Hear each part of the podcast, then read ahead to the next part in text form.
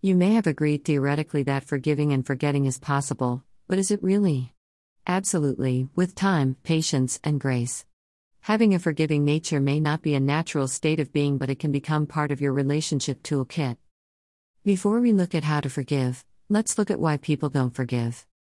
It feels unfair. It feels unfair to forgive someone who seemingly might be getting away with doing a very bad thing.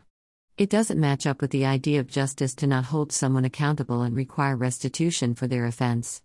It feels like your pain isn't valid or important enough, and that the offender is going to go without truly understanding the impact their actions have on you and others.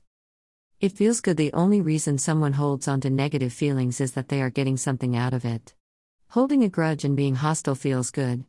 It feels good to know someone owes you for their transgression. It feels good to be the center of other people's sympathies and caring inquiries. Though it's not socially fashionable to admit it, sometimes there is a weird celebrity to being a victim. Photo by Katarina Holmes on Pexels.com. So, is forgiving and forgetting really possible? If you are ready to let go of the weight that comes from staying stuck in the unfairness and victimhood, it is entirely possible to forgive. It is possible to forgive and forget when these things come into play. You can see more than one angle to the situation in rare cases. The families of murder victims have found it in their hearts to offer forgiveness to people who have taken their loved ones.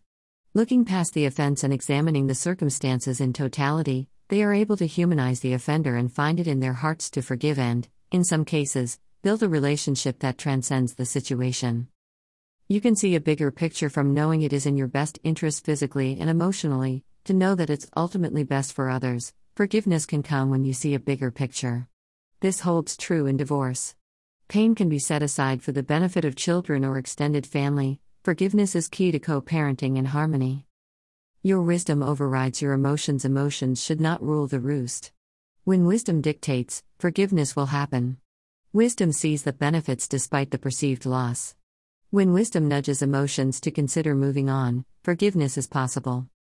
Forgiveness is always possible when the acuity of the situation dies down and the bigger picture comes into play. Give yourself time, patience, and grace, and you can find forgiveness. Anne is a business strategist specializing in creating systems and structures for the creative entrepreneur.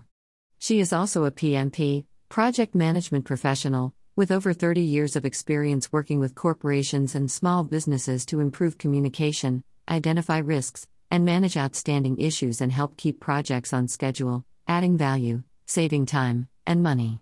Anne is passionate about the role of a consultant and coach to her clients and brings a healthy, life balance perspective to her approach as she is a thriving cancer survivor.